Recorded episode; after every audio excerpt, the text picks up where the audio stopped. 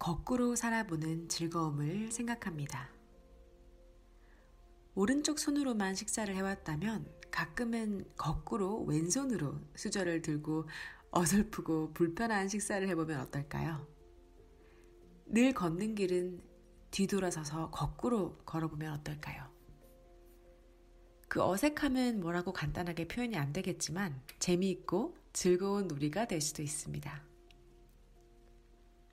지하철을 타고 늘 앉을 자리를 찾았다면 어느 날은 끝까지 일부러 서서 가보기도 한다던가 하루 종일 입을 다물고 침묵하는 생활을 해왔다면 어느 날은 만나는 사람마다 반갑게 인사하고 끝없는 수다를 떨어보면 어떨까요? 말이 막히고 할 말이 생각나지 않아서 당황할 수도 있겠지만 오늘 날씨는 어떠어떠했고 작년 봄에는 내가 뭘 했던 기억이 나고 올해 가을에는 꼭 무엇 무엇을 하고 싶다 이런 small talk라도 하면서 하루 종일 말하고 또 말해보면 어떨까요? 늘 말을 많이 하는 편이라면 어느 날 하루쯤은 입을 다물고 수행하는 수도자처럼 침묵으로 지내봐도 좋을 것 같습니다. 나도 모르게 굳어져 만들어진 나의 습관은 나의 신경 가소성을 견고하게 하여 그것을 하자고 결심하지 않아도 저절로 그렇게 하게 됩니다. 균형 잡힌 삶을 가끔은 살아보고 싶다는 생각을 할 때 여태까지 살아왔던 행동 패턴을 살펴보면서 오늘은 반대로 한번 살아보자고 생각해도 좋겠습니다. 낯선 경험들은 우리들의 뇌 속에 신선한 울림을 줍니다. 그 울림들이 많아질수록 새로운 뇌회로가 생기겠지요. 안 하던 일을 해보자고 결심하는 것. 하고 싶지만 엄두를 내보지 않았던 일들에 대해 무작정 한번 덤벼보는 것. 어색하거나 민망해서 해보지 못했던 일들. 남들이 하는 거 보면 좋아 보이는데 막상 나는 도전하기가 두려운 것들. 그런 것들은 어떤 것이 있을까요? 노래를 잘 부르고 싶은데 욕심처럼 잘 부르지 못하는 사람은 아무도 없는 산길을 산책할 때는 목청껏 노래를 불러볼 수도 있겠습니다. 그러면 기분이 아주 좋아질 수도 있어요. 달리기를 잘 하지 못한다고 생각된다면 어느 날 문득 근처에 있는 초등학교 운동장이라도 찾아서 천천히 한 바퀴 돌아보는 건 어떨까요?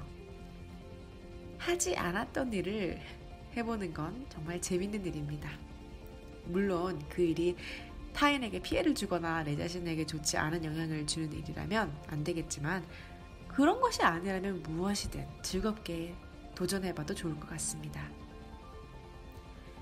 책 읽기를 할 때도 맨 아래 왼쪽 끝부터 첫 페이지 첫 글자까지 거꾸로 읽어도 재밌을 것 같습니다.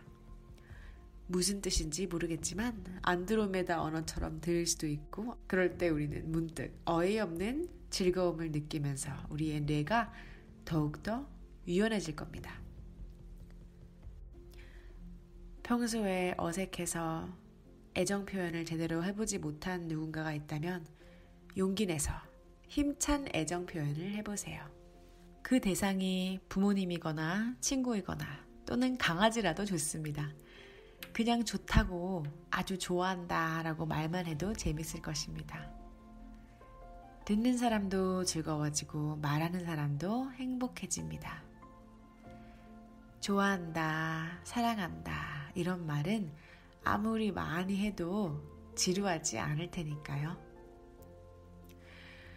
우리가 한여름의 무더위 속에서 잠시 겨울날의 손시린 풍경을 떠올리며 잠시 그 더위를 벗어나려 해보듯이 언제라도 마음은 무엇이든 다 가능하게 합니다. 마음은 언제나 내 마음대로, 상상대로 할 수 있습니다. 그래서 내 마음대로 할 수 있는 그런 마음과 함께 내 몸도 내 마음대로 따라가도록 조금 행동하도록 해보는 것입니다. 즐거운 시도가 될 것입니다. 즐거움을 만들어내는 시간이 될 것입니다. 주변에 누군가가 함께 한다면 같이 즐겨도 좋을 것 같습니다.